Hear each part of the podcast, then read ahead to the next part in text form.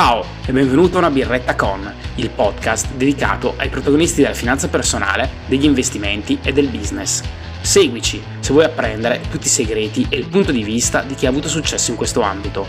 Se vuoi partecipare in live e porre le tue domande agli ospiti, ricordati che registro le puntate in live su YouTube, Facebook e Twitch, per poi pubblicarle anche su Spotify, Google Podcast e Apple Podcast. Cheers!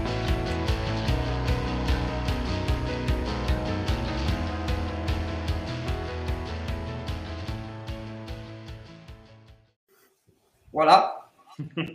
Buonasera a tutti, ciao Manuele, benvenuto. Ciao, buonasera, buonasera a benvenuto a tutti. Benvenuto a una birretta con. Come va? Tutto bene? Tutto bene, tutto sì, sì. Stanchi a fine giornata, ma contenti di fare due parole su un argomento interessante come questo. Grazie, grazie di aver accettato l'invito. È per me veramente un onore, comunque un piacere parlare con te di investimento in vino perché è un argomento sicuramente che, che desta molto interesse, molta curiosità.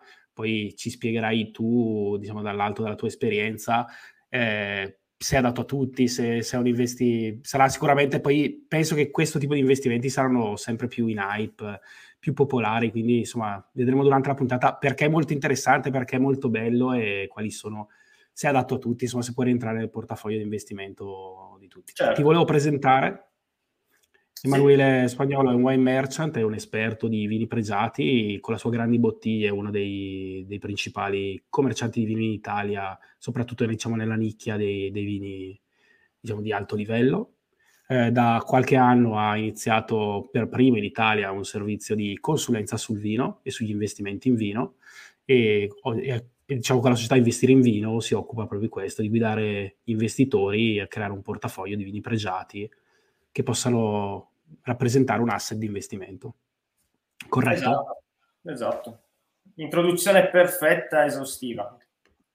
Grazie Emanuele, ho studiato, ho studiato i tuoi video, sono molto belli tra l'altro, sia quelli, sia quelli, più tecnici dedicati al vino che sono molto affascinanti, io non capisco niente, faccio questa premessa perché dopo magari, cioè, perché non vorrei ecco che fare sfigurare il podcast e diciamo questa trasmissione live si chiama una birretta con, quindi capirai proprio il livello di, il livello di chi ti parla. No, no, è un argomento complicato, quindi difficile, difficile davvero poter essere sul pezzo se non lo fai tutti i giorni e se non ci lavori tutto il giorno. Insomma. Da quanti anni, diciamo, sei nato col vino? O... Eh, io allora arrivo da giurisprudenza, poi ho scelto quest'altra strada per caso ed è diventata un lavoro, eh, grazie al fatto che alla fine degli anni 90 per gioco mettevo in vendita un po' di vini su eBay per pagarmi gli studi universitari e poi magicamente è diventato un po' un lavoro, quelle cose un po' strane che ti capitano, che ti capitano nella vita. E sì, quindi è alla fine degli anni 90, insomma, parliamo di tanti anni, poi ufficialmente io Grandi Bottiglie l'ho fondata come società nel 2005, però prima ho lavorato poi da qualcun altro e diciamo ho fatto altre esperienze, nel 2005 ho aperto la mia società, eh, quindi già comunque, già solo di quello sono un bel po' di anni.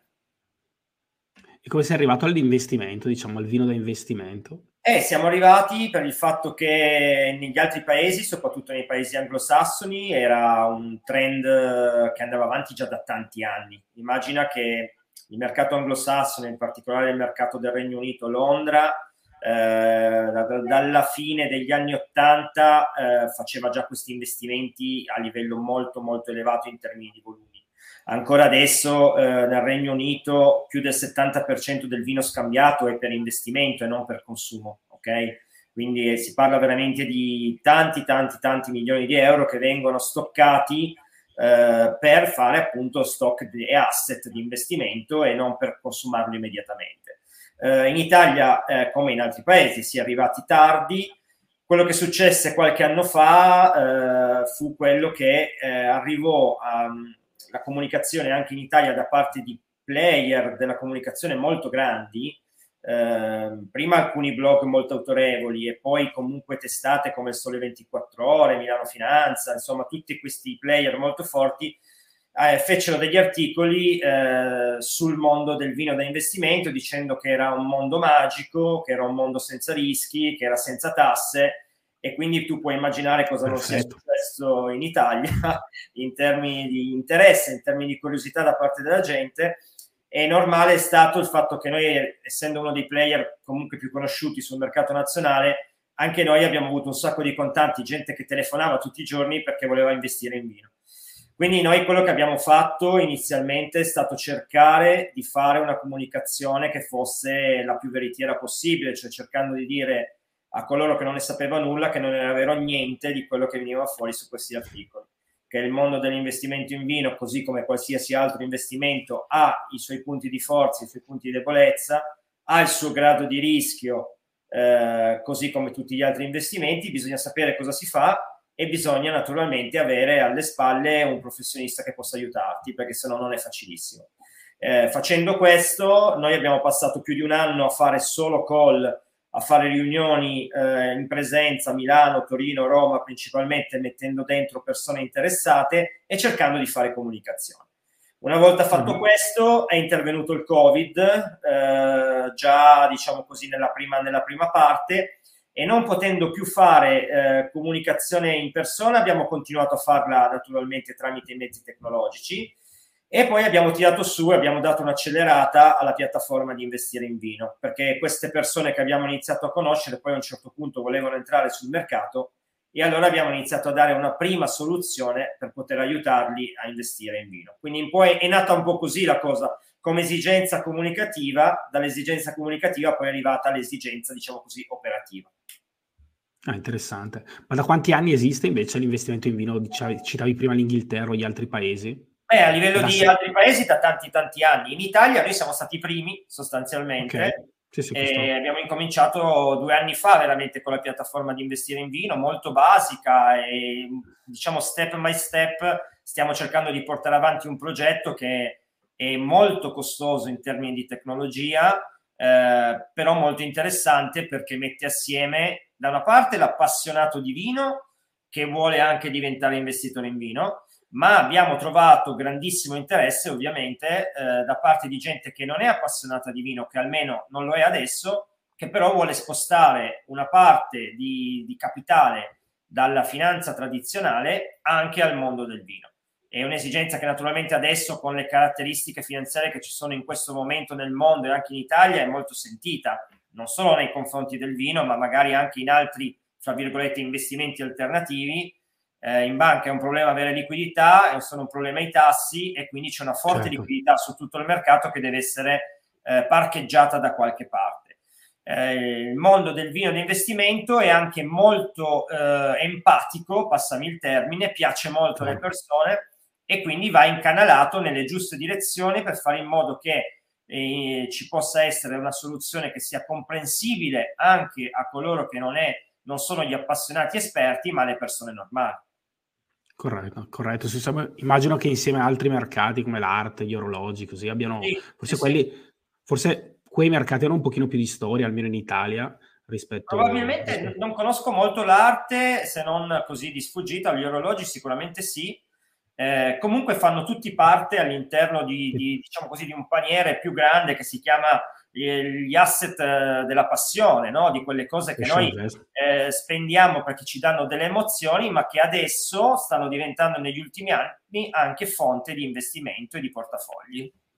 Sì, anche le auto antiche, sono tutti mercati che hanno avuto dei trend di crescita pazzeschi enormi. negli ultimi anni, sì, enormi. Sì. Ovviamente, ovviamente eh, anche nel mercato degli orologi che, io conosco, che io conosco marginalmente, la competenza e il saper distinguere cosa è buono, cosa non è buono è, è molto difficile. Ecco. È, la sfida, che... è la sfida dei prossimi, dei prossimi anni questa, è tutta lì la sfida, perché nasceranno piattaforme sempre migliori, sempre più tecnologiche, però poi bisogna vedere alle spalle cosa c'è. Questo è veramente molto importante.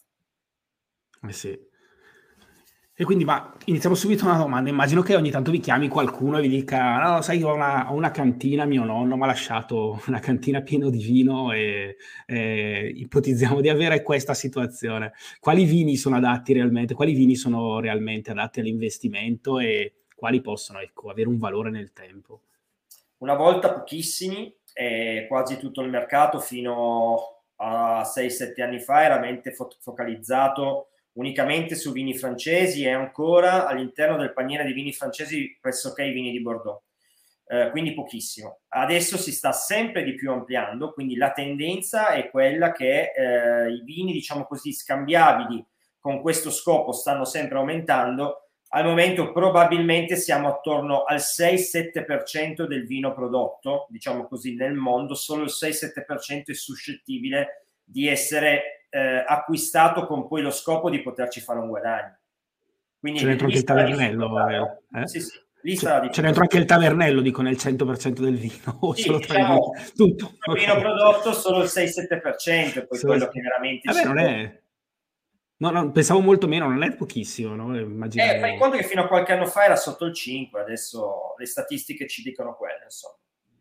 Quindi non c'è solo vino francese, c'è anche vino italiano, no, no. immagino. Eh, dal vino francese si è passato, dal vino francese di Bordeaux si è passato alla Borgogna, si è passato allo Champagne, si è passato alla California, si è passato a qualche okay. nuovo mondo, Sudafrica, Cile, si è passato all'Italia. Eh, prima l'Italia solo con la grande Toscana, adesso fortissimo il Piemonte e nei prossimi anni sicuramente nuovi territori come può essere l'Etna, come possono essere alcuni, alcune regioni che stanno spingendo molto. E chi lo fa questo mercato? Il mercato lo fanno naturalmente ancora i grandi, i grandi player internazionali che sono ancora molto anglosassoni e asiatici. Man mano che la cultura di questi mercati cresce e va su altri vini perché i consumatori li assaggiano e piacciono, man mano allora le etichette scambiate eh, aumentano e crescono. Eh, inoltre il fatto che c'è questa grossa tendenza da parte anche degli utenti che non sono appassionati a investire in vino, questo spingerà tantissimo questo mercato a fare in modo che eh, se prima venivano trattati solamente i migliori Barolo, ad esempio, all'interno di questi mercati di investimento del vino, queste, questi vini non basteranno più perché sono ridotte le quantità e allora si andranno a trattare anche produttori di Barolo magari un po' meno conosciuti di seconde fasce e quello che è capitato in Francia capiterà così in Italia e così in altri paesi. Si, si amplierà molto la base di vini trattati. Ok, ma cre- cioè, il consumo di vino immagino che non sia in, in aumento nel mondo, non lo so, magari mi, mi contraddici, però imma- invece il vino, questo mondo. vino, questo, beh, immagino in Italia il consumo di vino sia sceso negli anni, no? Però forse la, però la qualità penso che si sia alzata e sì, quindi diciamo, sì, sì. facciamo fatica per, come paese a capire alcuni concetti, no? Eh, mentre in Francia loro ce l'hanno ben chiaro il concetto che per essere leader mondiali il livello di qualità deve essere alto. Eh, noi ogni tanto facciamo fatica e quindi puntiamo a volte su segmenti che sono un po' discutibili per come è fatto il nostro, il nostro territorio. Però anche l'Italia, insomma, sta andando in una direzione verso la qualità e i prezzi, infatti, medi dei vini nostri di, di qualità si stanno alzando. Sono ancora un po' troppo bassi, ma si stanno alzando. Mm-hmm. E, diciamo, e l'investimento, diciamo, questo fenomeno di investimento, questa crescita del prezzo, immagino che poi aiuti comunque anche a, a, far crescere la qualità, cioè si riversa anche sul singolo produttore, sui territori? O... Allora, eh, purtroppo capita questo, che più il vino eh, sia italiano che francese diventa oggetto di investitori e quindi pressoché di gente che comunque è, eh, può spendere, no? Quindi soprattutto paesi che hanno una forza economica eh, come l'Asia, come gli Stati Uniti, come il Nord Europa, purtroppo capita sicuramente un fenomeno che non è bellissimo per l'appassionato puro.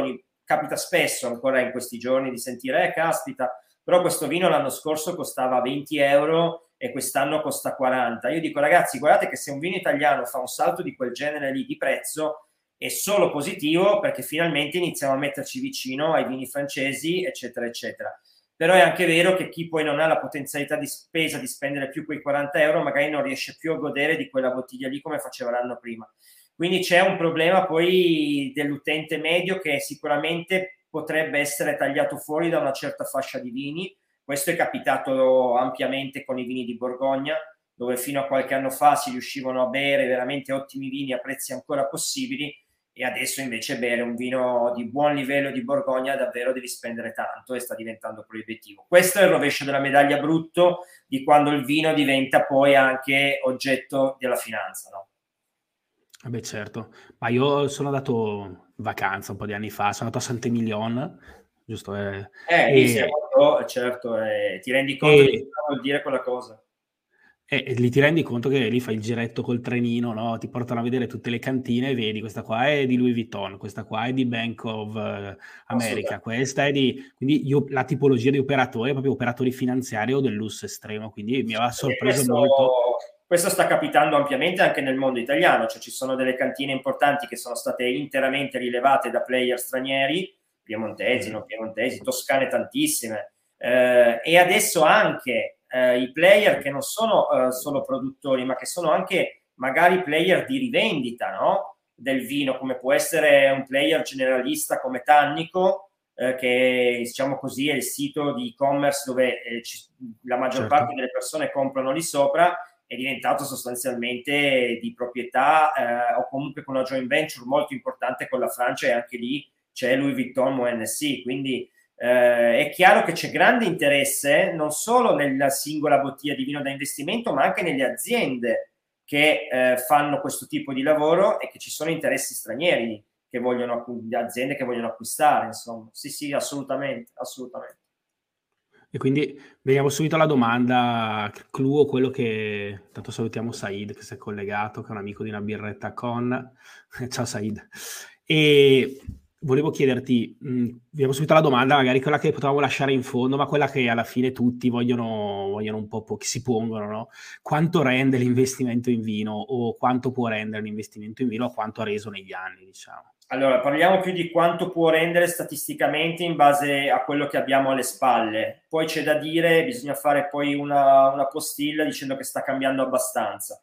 Generalmente, eh, se, se, andiamo a prendere una media degli ultimi dieci anni, il vino può rendere mediamente attorno al 10% l'anno, con un vantaggio di non, di non assoggettazione al pagamento del capital gain, perché nel momento in cui si acquista vino fisico vero, eh, non si è assoggettati in linea di massima al capital gain. Quindi quel 26% che tu pagheresti comprando un'azione o un'obbligazione rivendendola, non la paghi nel momento in cui compri un bene fisico, mettiamola così, un bene deperibile, dice la legge, comunque il vino rientra in questo.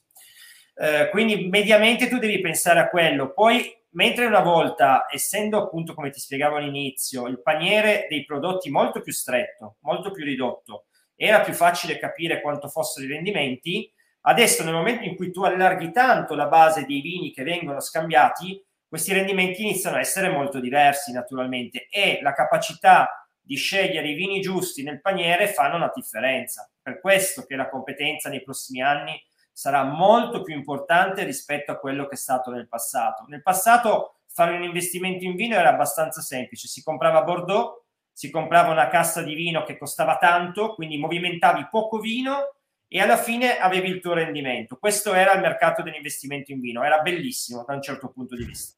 Poi è cambiato tutto perché sono cambiati i numeri, sono cambiati i numeri di vini scambiati, le persone che ci sono andate sopra.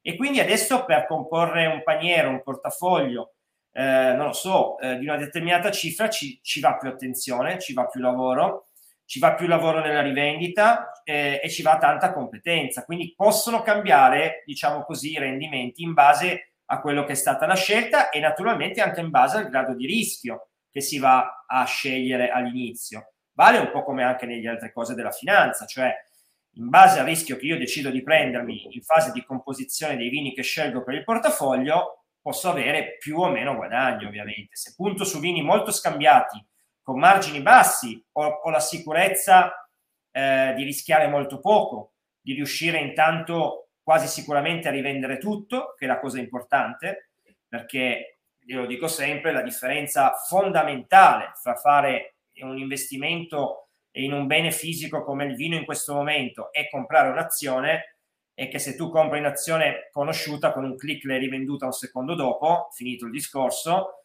nel momento in cui invece io devo andare a recuperare 100.000 euro di vino che ho investito, devo andare a fare una vendita per 100.000 euro, devo scegliere i clienti giusti, certo. quelli che pagano meglio, eh, eccetera, eccetera, eccetera. Quindi da questo punto di vista stanno cambiando abbastanza le cose, soprattutto ti direi, magari è una domanda che mi avresti fatto dopo, ma te l'anticipo io, è cambiato il lasso di tempo. Mentre prima potevi pensare che l'investimento in vino in uh, tre anni ne potevi essere fuori, adesso lo devi vedere come un investimento a lungo termine, mediamente sui 5 anni, non al di sotto. Ah, ok, questo, questo mi, un po' mi stupisce, però ok. Sì, il, il, rischio maggiore è proprio quello di andare a vendere in un momento in cui eh, tu hai bisogno di quel denaro e allora mm-hmm. la vendita diventa una vendita scomoda in cui devi accettare certo. quello che il tuo cliente ti dà come massima cifra. Eh, magari non hai il tempo di andare a cercarti il cliente privato ricco di Singapore, ma vai su un operatore che invece è un professionista di Singapore, che però eh, è già una fascia sotto e quindi guadagni un po' meno. No? Il fatto di non aver fretta nell'investimento di un vino eh, è tutto. Cioè, questa è la base su cui io pongo la comunicazione a tutti i miei potenziali investitori. Cioè, se avete fretta o se non siete sicuri che quel denaro lì non vi serva, non investite in vino, perché non ha nessun senso farlo. Ok, torno all'inizio e ti faccio una domanda, forse la prima che avrei dovuto farti. Forse una delle obiezioni che ho visto anche online è che questo non sia un investimento, no? E che sia piuttosto speculazione o piuttosto sia commercio di vino. Cosa rispondi? Eh... Eh, non riesco a capire tanto questo concetto, cioè eh, certamente che il commercio di vino è anche la base nostra di investire in vino si, base su una, si pone su una base di commercio, perché se non ci fosse quel commercio non esisterebbe proprio l'investimento, perché ti dicevo io devo comprare e rivendere per poter far guadagnare un mio investitore, no? Non c'è certo, una... Come ogni mercato c'è, un, c'è una non un'altra soluzione finché eh, non ci saranno eh, piattaforme e arriveranno che saranno più automatiche, ma il tutto sarà comunque nascosto. Alla fine, alla fine della fiera c'è sempre un commercio sotto così come c'è un commercio sotto in un'azione di generali o in un'azione di bulgari, cioè non cambia molto, semplicemente abbiamo reso finan- completamente finanziario un bene. Eh, mm-hmm. È un altro discorso, è un passaggio che si farà probabilmente anche nel mondo del vino. Ci saranno poi dei problemi fiscali aggiuntivi perché nel momento in cui diventa un pezzo di carta e non più un bene fisico, allora io poi lo pago quel 26%, ma quello è un altro, okay. è un altro, è un altro discorso. Ci saranno nuove tecnologie che vengono fuori, eh, di cui parleremo, quindi ecco, ci sono tipo NTF, eh, è una tecnologia che arriverà al punto di permettere di, ad esempio, eh, smaterializzare anche una bottiglia di vino e magari di venderne un decimo piuttosto che la bottiglia intera, no? Però il commercio deve esserci, è la base, è la base del, dell'investimento, no? È così come se lo fai in orologio, lo fai in arte, ci va poi sempre veramente un cliente finale che compri, no? Oh, certo. E ci sono anche investitori professionali, intendo tipo banche che mettono all'interno dei, degli investimenti dei loro eh, sì, o guarda, all'interno eh, dei loro investimenti o all'interno degli investitori degli investitori. Fai conto che eh, uno dei più grandi investitori al mondo, che Warren Buffett, eh, detiene all'interno del suo portafoglio 2% di vini da sempre, ma lui da vent'anni che investe in vino, assolutamente. Primo perché è un grandissimo appassionato e secondo okay. perché lui col vino ha fatto un, un, sacco di soldi, quindi continua a consigliare anche ai suoi investitori eh, di fare investimenti in vino. Ci sono okay. banche che hanno, soprattutto all'estero, che hanno anche formalizzato questo all'interno di eh, fondi comuni di investimento dove ci sono i vini eh, questo... all'interno. Um, è chiaro che a quel punto abbiamo però uno strumento finanziario completo eh, e cambia un po' le cose, però è interessante. Bisogna solo fare attenzione sul fatto che eh, il portafoglio debba essere sempre sufficientemente diversificato. Quindi magari okay. comprare una singola azione, eh, perché ad esempio se io adesso compro un'azione di Louis Vuitton Moët NSC, in gran parte sto comprando moda e vino, in gran parte. Eh, però solamente certe etichette e allora chiaramente il mio rischio sale un po', no? Se invece io mi affido per poter avere un portafoglio più ampio, abbasso il mio rischio. Nel vino inizialmente bisogna fare questo lavoro molto importante, abbassare il fattore rischio.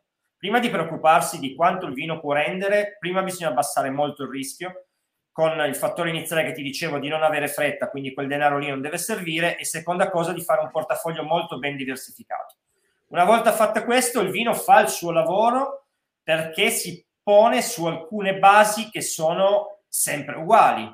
Cioè quello che sta alla base eh, del concetto del perché il vino può essere un buon investimento è dato dai numeri. Cioè si parte da una base concettuale per cui nelle nazioni e nelle regioni dove si producono questi vini di qualità esistono i cosiddetti disciplinari, che sono delle regole di produzione, certo. per cui per fare vino di qualità in Piemonte, in Borgogna, a Bordeaux, tu ne puoi produrre solamente un certo numero. Eh, vengono espresse in rese, rese per ettaro, ma poi il tutto si traduce alla fine della fiera in un numero di bottiglie che possono essere prodotte. Il mercato da dieci anni a questa parte continua a essere molto forte. Morale della favola, la domanda spesse volte supera ancora l'offerta di questi vini molto importanti. Quindi il problema tante volte sta nel reperire il bene, bene primario piuttosto che nel venderlo. E già questa è un'anomalia normalmente. Poi cosa capita? Che se un vino è prodotto inizialmente in 15.000 bottiglie, man mano che gli anni passano, che io detengo magari 10.000 euro di quel vino nella mia cantina, eh, una gran parte di quelle bottiglie nel mondo magari vengono bevute, perché è normale, il vino viene comprato per essere bevuto. E allora quando andrò a rivendere io, le bottiglie che sono sul mercato non saranno più 15.000, ma magari saranno solo più 3.000. Ed è inevidente che se quel vino è ricercato sul mercato e i numeri continuano a scendere perché una parte viene consumata, il suo prezzo inevitabilmente tende a salire. Quindi è, è, nella fisiologia del bene proprio che c'è una crescita del prezzo perché si diminuisce la quantità man mano che gli anni passano.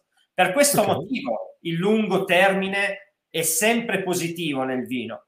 Cioè nel vino si guadagna sicuramente di più aspettando, sicuramente. Ma se, per tutti i vini è positivo il lungo termine o ci sono dei vini soggetti a deterioramento? Cioè, sono, mi eh, parlavi prima di champagne, no?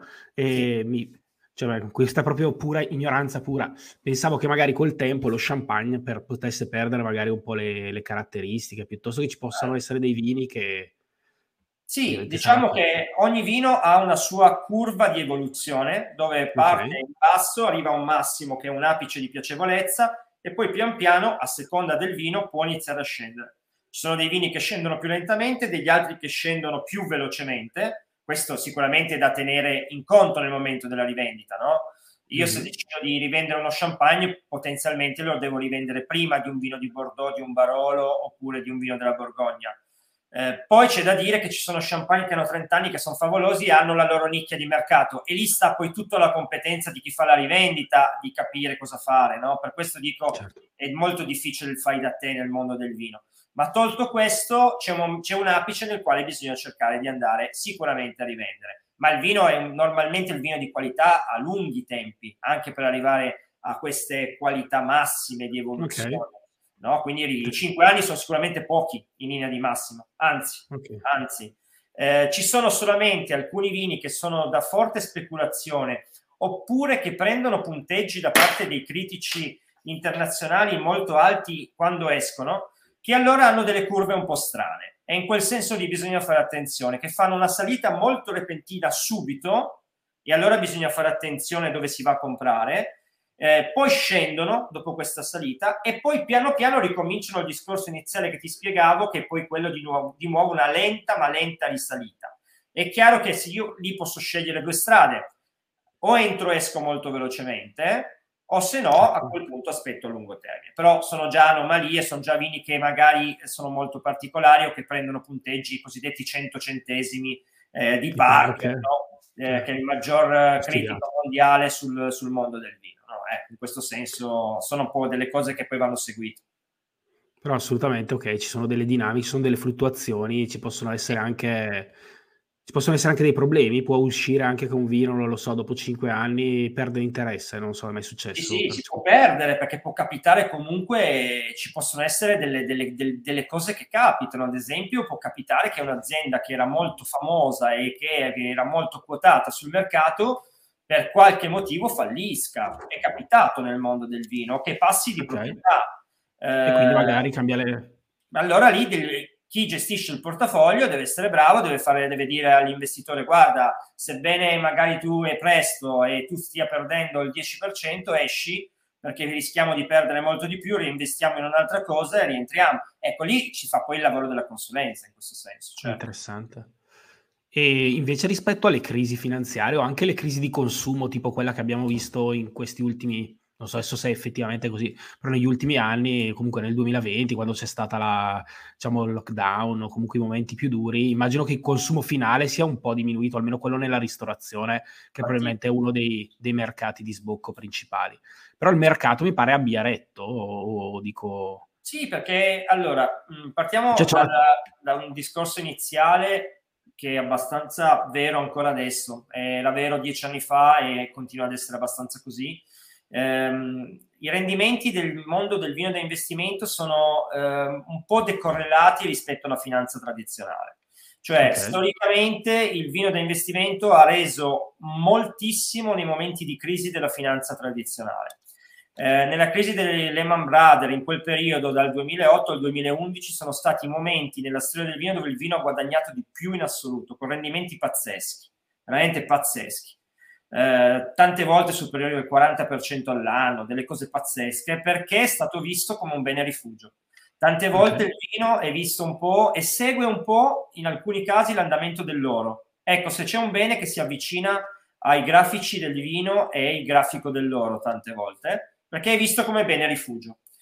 Eh, quindi tante volte quando va male la finanza va molto bene il vino, però c'è da dire che quando la finanza va bene il vino normalmente fa un po' meno bene della finanza, questo però è un po' meno statistico, eh, non è sicuro che sia proprio così perché cambia un po' di anno in anno, ma non va mai molto meglio il vino rispetto alla finanza, quando la finanza spinge, perché è un po' come okay. se ci fosse della gente che si sposta in maniera automatica, appena la finanza tende a scendere, spostano capitali nel vino. Questo sta capitando sempre più spesso.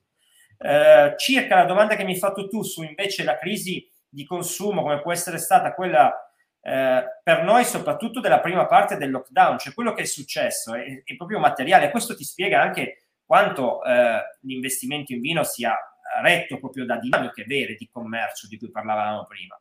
Cioè è capitato che, ad esempio, nel mar, in quel marzo lì, gran parte dei mercanti di tutto il mondo a un certo punto fossero fermi. Ma fossero fermi perché i ristoranti finali erano chiusi, la gente era chiusa in casa. Eh, gli, un- gli unici che vendevano erano gli e-commerce, i quali però vendevano molto vino da consumo da tutti i giorni e naturalmente il vino invece di alto livello era un po' diverso. Eh, per cui c'era gran parte del mercato mondiale che non è che eh, faceva scendere i prezzi, ma era fermo. Quindi il problema è che se tu volevi andare a vendere in quei momenti, facevi fatica a trovare operatori che compravano perché avevano paura. Dicevano, ok, io non so cosa succede fra un mese, non ho voglia di mettermi in cantina questa roba, adesso aspetto. Ecco, in quel senso lì c'era immobilismo. I c'è prezzi immobilismo. Sì, immobilismo. I prezzi non sono assolutamente crollati, anzi, sono rimasti come congelati e poi quando si è visto a un certo momento che questa cosa del Covid era un po' sistemica, che sarebbe durata per parecchio tempo e in qualche modo tutto il mercato mondiale doveva convivere con questa cosa, il mercato del vino ha ricominciato a fare un po' il suo lavoro, sicuramente con meno sprint, con meno, eh, con meno eh, grinta rispetto a prima, con delle salite più lente, e con un lavoro che adesso richiede più attenzione, questo sì, però è tutto ripartito come prima. Interessante, interessante. Poi veniamo un attimo al... cioè la domanda, diciamo che ci sta sotto è perché ho bisogno di, diciamo, perché ho bisogno di una consulenza e perché invece faccio fatica a fare da me. Ecco, se esiste l'investitore in vino amatoriale che riesce a fare da sé, oppure se secondo te sempre di più sarà necessario un servizio di consulenza. E... Beh, allora, è chiaro che dipende tutto eh, eh, colui che vuole fare l'investimento in vino, cosa, quanto tempo vuole investire lui, no?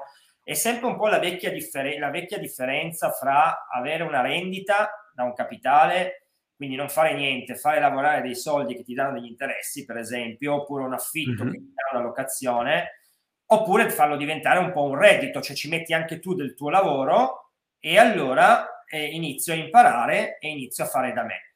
Noi lavoriamo con entrambi i tipi di investitori, con colui che non ne vuole sapere nulla, che arriva da me e mi dice, senti, io ho 100.000 euro, fai tu, mh, mm, mi fido, e rivediamo la situazione fra cinque anni, dimmi cosa guadagnerò e voilà. E poi invece con una parte di investitori che a me piacciono ovviamente di più perché c'è un interscambio anche più interessante ed è un po' più nel mio DNA, di appassionati invece che vogliono imparare. E in questo senso mi piace molto e anche la piattaforma di investire in vino in parte l'abbiamo creata primariamente per loro. Eh, nel dare finalmente uno strumento per iniziare a capire intanto i prezzi io da dove li recupero per capire eh, più o meno, no? Perché già solo quello è il primo problema che hai in un mercato che non è regolamentato, non è strutturato come la finanza tradizionale, eh, è tutto più complicato. Quindi l'idea di iniziare a dare una piattaforma dove tu vedi i tuoi vini e inizi a capire un po' gli andamenti dei grafici è stata la prima cosa fondamentale.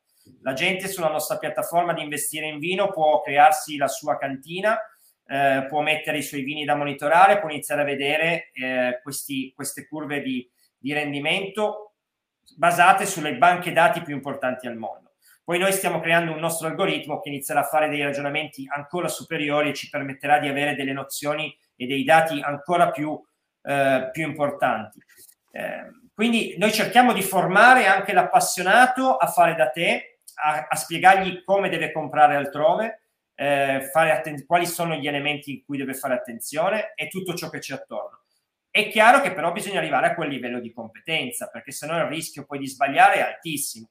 Quindi c'è un po' una formazione da parte di, di, questi, di questi, utenti che noi la portiamo avanti con loro e poi quando loro sono più sicuri iniziano a fare da soli. Il, l'altro tipo invece di clientela si affida totalmente a noi e va bene così, insomma. Eh. Certo, ma ecco, cioè, scusami la banalità della domanda, ma permetterai, come ti dicevo, non sono un grande esperto, ma, ma, chi mi garantisce nell'acquisto del vino, diciamo, non effettuato tramite magari un operatore terzo, della qualità del vino che vado a comprare? Cioè io compro una bottiglia magari che ha qualche anno, potrei bot- comprare da una parte la bottiglia magari non è, non è, effettivamente quella bottiglia che mi stanno vendendo, potrebbe essere una truffa, eh. piuttosto che potrei comprare invece un vino mal conservato o il classico vino Questo che sa di tappo. Un rischio enorme eh, nel momento in cui naturalmente fai da te, eh, noi diamo tutti i consigli e oggettivamente conosciamo molto bene il mercato.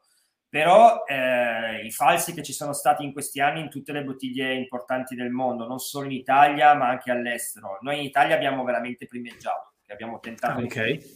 ovviamente ma eh, anche in Belgio, anche in Francia e anche in Asia ci sono stati tantissimi falsi. Vabbè, c'è, questo poi... c'è, questo film bellissimo che è Vino Amaro, che ha questo protagonista, questo asiatico. Rudy, eh, lui ha fatto veramente Carlo... storia. Lui ha fatto veramente storia perché era una persona che aveva il credito eh, da parte di, di, suoi amici molto ricchi che si fidavano di lui. Quindi lui prima ha fatto un bel lavoro di comunicazione iniziale, poi purtroppo è andato in quella direzione là, insomma. Però questo spiega... E lì, e lì nel video, cioè nel, nel film, nel, nel, documentario, vedi proprio la gente che, che, alla fine si fidava talmente tanto che, che veramente è rimasta delusa, però comunque gli andava anche bene così. Anche. No, sì, credo che, ecco, che una cosa così fosse possibile solo là, eh, perché là veramente c'era c'è una ricchezza tale in alcuni ambienti dove veramente investire magari 300.000 euro su un vino è niente, per cui lo fanno con una certa leggerezza. Io vedo qua in Italia cambia tutto, veramente ti fanno mille domande, giustamente si scaricano i bilanci della tua società, guardano da quando sei aperto, guardano chi sei, giustamente, no? Eh, certo. Là probabilmente quel lavoro lì non è stato fatto perché alla fine questo qua era, che, era poco più che un privato che faceva questa roba. Certo. Eh, per cui sì, il rischio c'è sia di bottiglie false sia della malconservazione. Eh, bisogna imparare a riconoscere una bottiglia, eh, diciamo così, vera da una falsa e non è sempre facilissimo. Per circa la conservazione, quello che conta è naturalmente cercare di capire come sono state conservate visto che tutto sommato eh, il vino da investimento per coloro che sono alle prime armi è quasi sempre un vino di ultima annata prodotta o di ultimissime, il rischio è basso sulla malconservazione. Però veramente a volte vedo enoteche che conservano i vini veramente sotto, sotto le luci, oppure ecco, bisogna comunque controllare quelle cose quando si va a comprare del vino, sicuramente. Ecco, questo sì. È anche vero che nel momento della rivendita, ovviamente chi compra la bottiglia non può assaggiarla, e quindi certo. chiaramente sono dei fattori esterni quelli che poi contano nel senso l'etichetta deve essere a posto, la capsula deve essere a posto, il colore del vino deve essere a posto, il livello del vino a livello della bottiglia deve essere a posto. Più di questo non si può fare, perché sennò bisognerebbe stappare la bottiglia e vederla. Quando il colore è limpido e quando il livello è buono, eccetera, boh, la bottiglia è data per buona. Poi è chiaro che non puoi fare... Aprire, non è buona, poi sarà... Eh, certo, certo. No, però ecco, è Però non ci sono ostacoli da privato, nel senso io mi compro le bottiglie, me le tengo nella mia cantinetta, non è che poi vado a rivenderle e qualcuno mi dice sì, ma chi mi garantisce?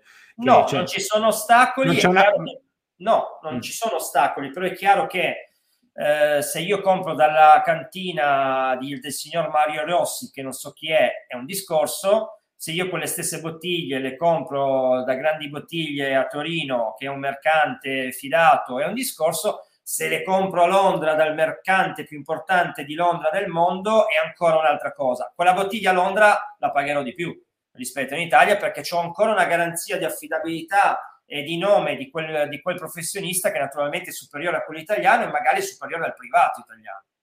Quindi diciamo che ecco, la consulenza o comunque avvalersi anche di servizi di terzi in questo campo può portare anche magari a questo vantaggio nella conservazione sì, che comunque sì, sì, ha dei, ha dei immagino abbia comunque anche dei costi, e, ma dei costi anche di, sì, insomma, eh, anche, anche il, di movimentazione. Di... che noi facciamo, ad esempio, in Portofranco a Londra e ci appoggiamo alla struttura più importante a Londra e anche per quello hanno costi alti, però oggettivamente ti garantiscono delle condizioni che sono le migliori al mondo e quindi, quindi ti affidi a loro perché oggettivamente anche in fase di rivendita, quando dici che le bottiglie sono state là, tutti comprano serenamente e quindi è più facile vendere poi anche.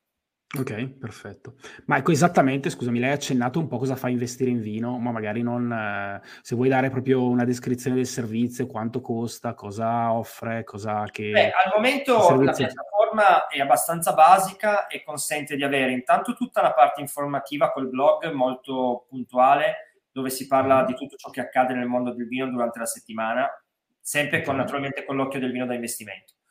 Eh, poi ha la possibilità tramite abbonamento ehm, di poter accedere a dei pacchetti di investimento. Eh, di l'abbonamento che costa 99 euro, giusto? Costa no? 99 euro l'abbonamento standard, che consente sostanzialmente di, avere, di poter vedere questi pacchetti che vengono aggiornati ogni settimana, di poterli acquistare ed poi all'interno del proprio account di poter monitorare questi investimenti, questi, questi vini. Quindi una volta acquistati, tu vedi nel tuo account i vini che hai acquistato e loro iniziano a lavorare prendendo dati, aggiornandosi i dati ogni settimana e quindi inizi a vedere come sta andando il tuo investimento. Questo è l'abbonamento standard. C'è quindi poi collegato alla banca dati che sostanzialmente ti... Sì. Noi prendiamo diciamo... i dati al momento dalle due banche dati più importanti, una che è LiveX e l'altra che è MySearch, e eh, gestiamo i dati grazie alla collaborazione che abbiamo con loro. Okay, In futuro perfetto. ci saranno molti più dati. Um, poi c'è l'abbonamento Gold che ha un servizio in più che si chiama Vine Value che permette di monitorare all'interno del tuo account non solo i vini che hai comprato all'interno di investire in vino, ma magari anche i vini che hai acquistato altrove o che vuoi anche solo monitorare. Questo ti permette di avere un monitoraggio di infinito di vini che tu vuoi perché vuoi vedere altri vini, insomma. Ok, e quindi io cosa faccio? Lì vado sostanzialmente, mi, mi compro, diciamo, ipotizziamo il servizio base o quello gold, voglio dire, se voglio È uguale, il vino, pacchetto, eh, lo, ogni lo... settimana vedo, vedo, delle proposte sostanzialmente di pacchetti di vino già... Se vuoi diciamo aggiungere, diciamo, aggiungi, se no insomma quando arrivi al tuo portafoglio, tramite naturalmente poi tutto questo è automatico nella fase dell'acquisto, ma poi eh, c'è una consulenza tramite i miei contatti che continua, soprattutto con chi è all'inizio. E mi chiedono, ok, voglio partire, allora gli si dà dei consigli. Eh, Quindi io compro sostanzialmente, li tengo lì, vedo il valore costantemente, posso entrare a vedere e, per, e cosa succede quando è che vendo? Mi chiami tu per dire oh ma questo vino sì. da vendere? Al momento è ancora tutto manuale, quindi noi continuiamo a monitorare il tuo investimento e naturalmente in contatto costante con con l'investitore facciamo dei report che adesso sono automatici, nel senso che l'investitore in qualsiasi momento può stampare con un PDF molto analitico tutto il suo report per capire come sta andando il suo mm-hmm. investimento. Poi lo facciamo anche in call per capire come sta andando. Devi sempre pensare che i primi tre anni quasi si lascia lavorare il vino, non si sta a guardare più di tanto. Quando iniziano ad avere tre anni si inizia a ragionare su cosa fare nel momento in cui eh, si hanno eh, dei dati che sono abbastanza fondati su come potrebbe reagire il mercato a quella vendita, allora si parla con l'investitore e si dice secondo noi in questo momento recupereresti tot, cosa vuoi fare? E allora lui dice ok va bene incassiamo e allora inizia a fare la vendita. Se no no non ho fretta, se il vino pensi che possa salire ancora di più lasciamo ancora lì e si va avanti così. Questa è la parte manuale. E a questo affiancheremo già nel corso del 2022 delle soluzioni che rendono un po' più automatica questa situazione, però non voglio eh, diventare una piattaforma come le molte che nasceranno nei prossimi mesi, che saranno prettamente solo automatiche e non ci sarà mai veramente una persona di mezzo eh, che possa eh, fare consulenza, perché credo che veramente per potersi distinguere in futuro la qualità sia ancora più importante, non solo nei dati, dove noi stiamo lavorando tantissimo con algoritmi e con intelligenza artificiale per poter cercare non solo di prendere i dati dalle banche dati, ma di iniziare a prevedere cosa potrebbero essere dei numeri, che questo è molto interessante e ci stiamo investendo molto denaro, ma poi anche nella consulenza personale che ritengo sempre essere un fattore importante. Eh no, molto interessante perché comunque il mondo del vino adesso io lo conosco marginalmente, no? Però il mondo del vino è un mondo in realtà fatto ancora da, cioè un mondo storico, di tradizione, un po', non dico un po' arretrato, però forse non è la parola giusta, è un po', è un, po di, è un, è un business di tradizione, no? Comunque è portare, no, tutto, portare una difficoltà e questa è stata eh, la sfida, no? Eh, nel senso che è, è un po' vero quello che dici tu ed è bello anche che sia arretrato, perché tutto parte da una base che è quella della terra, che è del contadino certo. vero, perché tu devi sempre immaginare che i vini che davvero fanno grandi rendimenti o che comunque sono veramente scambiati sul mercato sono quelli degli agricoltori veri, non delle industrie e basta. Normalmente, anzi, questa tendenza negli ultimi anni è sempre più sentita. Vado a investire in piccoli produttori che lavorano molto bene, questo è bello. Però c'è stato poi questo interesse pazzesco da parte di migliaia e migliaia di persone che ha dato una velocizzazione a tutto il processo, fa entrare sul mercato gente che non gliene frega nulla di tutto questo, ma ci vede solo un business e quindi chiaramente ci sarà una serie di e-commerce travestiti da vini da investimento che poi saranno semplicemente e-commerce e basta di vino, che eh, ti vendono il vino e poi non gliene frega nulla di cosa succede dopo. E quindi tutto questo è una sfida per dare un servizio invece bello alle persone eh, che sono interessate a entrare in questo mondo. Ok, uno degli strumenti, diciamo che quindi gli strumenti finanziari sicuramente arriveranno, o comunque un po' di finanza arriverà sul, o sta già arrivando, è già arrivata, arriverà sempre di più. Uno degli strumenti, diciamo, un po' che si avvicinano a questo è il vino in primer, no? E, o comunque che ti permette un po' di, di speculare sul futuro, no? Di, di avere... Eh, questo è una cosa Che però è una cosa, però una cosa vecchissima, no? Quindi è un concetto... Sì è, è, il, è, molto affascinante. Ecco. Sì, sì, è tutto, eh, nasce tutto da Bordeaux, perché il vino in primeur parte da Bordeaux, perché Bordeaux ha sempre lavorato così, cioè visto che le quantità di Bordeaux, e lì loro sono stati più bravi al mondo perché hanno fatto un miracolo, cioè alta qualità, ma numeri anche abbastanza importanti, quindi vini mhm. in, in buona quantità, Bordeaux ha sempre venduto anche con la formula in primeur, cioè si fanno gli assaggi, i più grandi player internazionali vanno eh, a Bordeaux ad assaggiare in due o tre giornate all'anno tutti i vini di quell'annata, si fanno una loro idea sulla qualità dei vini di quell'annata e poi decidono questi player di comprare. Comprano in primer, cosa significa? Che pagano eh, il, una bottiglia per un prezzo e poi quel vino però sarà, sarà sul mercato tre anni dopo. Questo è quello che capita. Quindi io scommetto con un vino di ingresso, con un prezzo di ingresso che dovrebbe essere più basso di quello che sarà dopo tre anni quando davvero entrerà sul mercato. Questa è una cosa che anche noi quest'anno all'interno di Investire in Vino eh, per la prima volta abbiamo fatto sui vini di Bordeaux e c'è stato un buon interesse anche in Italia. Bisogna fare molta attenzione però eh, sui vini di Bordeaux perché mentre una volta era molto conveniente, i prezzi d'ingresso erano molto appetibili, adesso partono già un po' alti e quindi diventa conveniente solo quando il vino che tu vai ad acquistare a regime prenderà un punteggio alto dai critici. Se non prenderà un punteggio alto dai critici, tu rischi di aver pagato di più un vino in partenza e poi varrà, do- varrà poco dopo. Quindi ah, ancora c'è questo più, rischio. Ancora di più la consulenza di chi fa quello cerca di darti il consiglio giusto, cioè si cerca di puntare su quello che pensiamo possa essere tante volte la qualità, qualche altra volta prevedere anche quelli che possano essere i gusti di questi grandi critici internazionali che, che sono quelli che fanno il mercato. Insomma, quando Parker dà 100 centesimi, quel vino fa più 400%. Insomma. Ma c'è il rischio che cambino i vini sulla base del, del, dei gusti dei critici o no? Cioè, nel senso, esiste un po' di modifica, cioè immagino che un po' di, chi- cioè un po' di chimica si può dire, no? Un po' di chimica, comunque un po' di, di manualità nel vino esiste, no? Cioè, quindi il, sì. cioè un po', una po' di possibilità di modificare il sapore esiste, dico. È possibile che si snaturino certi sapori o comunque che cambino, si evolvino? Si è già passata o... quella, fase, quella fase, per fortuna è passata, non tanto per il fatto che si manipolano eh, tanto chimicamente, anche se la chimica è tanto stata usata negli anni passati, quanto sono delle tecniche di vinificazione o anche solo decido di vendemmiare prima o dopo cambia completamente il gusto di un vino, perché nel, se io vendemmio eh, 20 giorni dopo c'è un vino molto più maturo, molto più cotto, molto più caldo, piuttosto che se anticipo c'è un vino molto più fresco, no? eh, negli anni passati, quando il valore dei critici era ancora più alto di adesso, ehm, alcune regioni che non erano ancora mature hanno tentato di fare erroneamente questa scelta. C'è stato un momento in cui in Piemonte, negli anni 90, eh, in Piemonte si tendeva a fare vinificazione tutta in barrique perché il gusto degli americani di Parker in primis erano i vini barricati, no? quindi eh, affinati in queste botti piccole che davano un gusto più certo. legnoso al vino.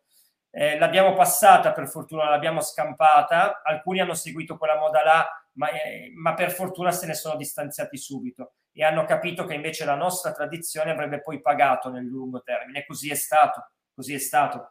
Adesso vendi tantissimo naturalmente i vini fatti in botte grande come in tradizione nostra e quello che piaceva a Parker, buona pace, anche Parker si sta dettando. Quindi ehm, in questo senso okay. è già una fase superata e quello che sembra essere molto interessante per il futuro è che per quanto i critici abbiano sempre un peso altissimo, ma questo peso sta diventando anche se leggermente sempre minore, perché iniziano a esserci produttori che vogliono essere fuori da questi parametri, che decidono di non dare i campioni a questi critici per farseli assaggiare e quindi chi se ne frega e sono comunque molto venduti e poi soprattutto perché sta nascendo anche eh, un numero di critici tanto superiore e quindi si sta spalmando molto di più, diciamo così, la critica internazionale.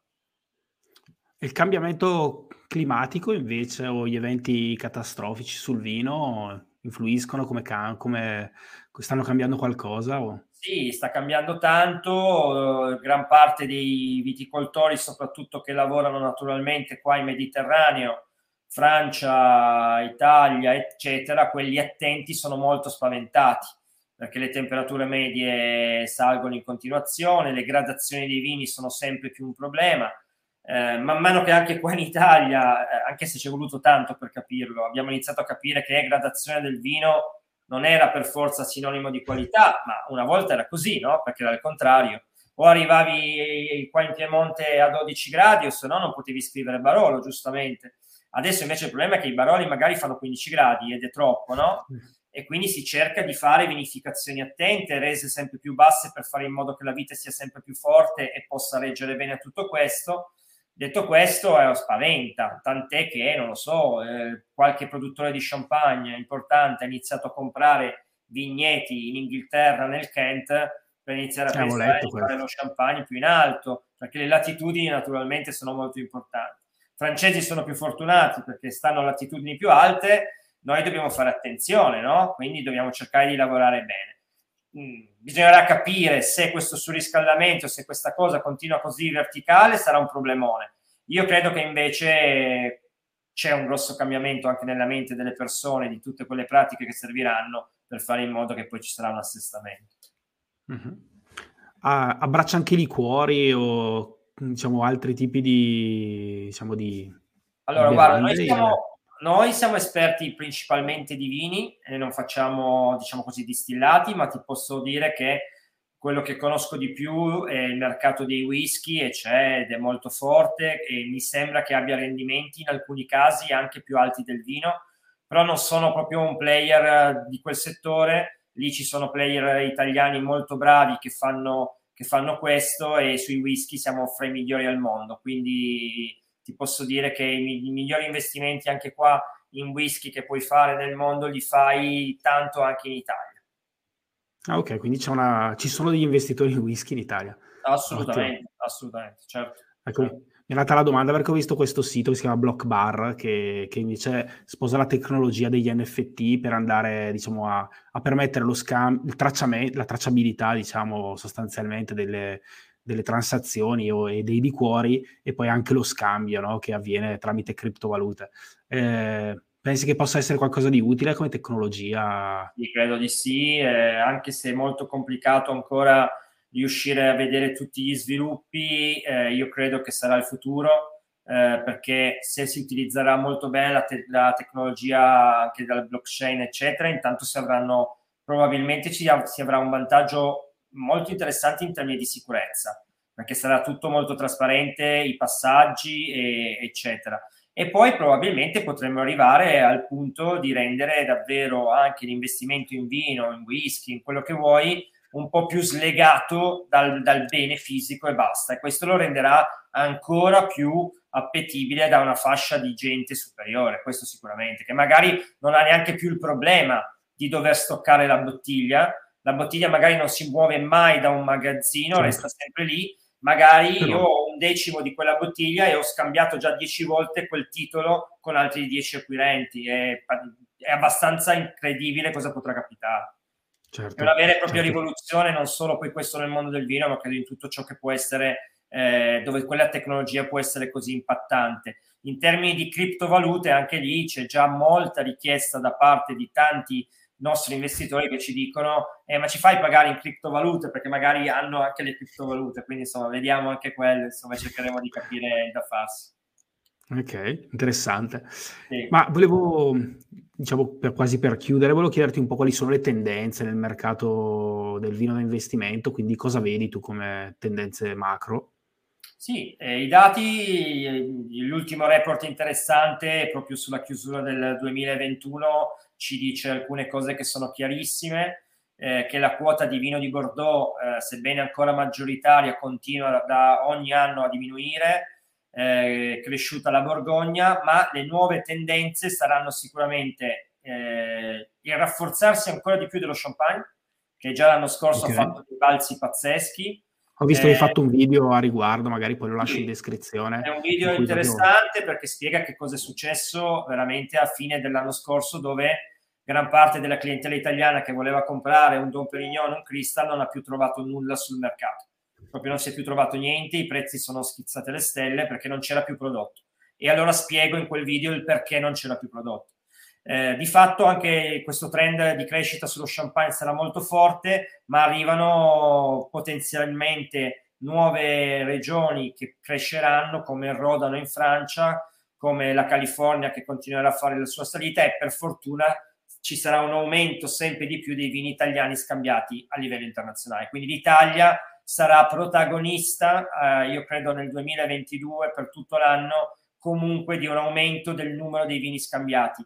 Questo perché comunque, anche se i prezzi sono saliti, i prezzi medi di una buona bottiglia di vino italiano sono ancora abbastanza inferiori a quelle francesi. E quindi gli investitori nel momento in cui vorranno fare investimenti andranno anche sui vini italiani perché iniziano a conoscerli, iniziano a piacere sempre di più e quindi i prezzi sono ancora appetibili, insomma. Ok.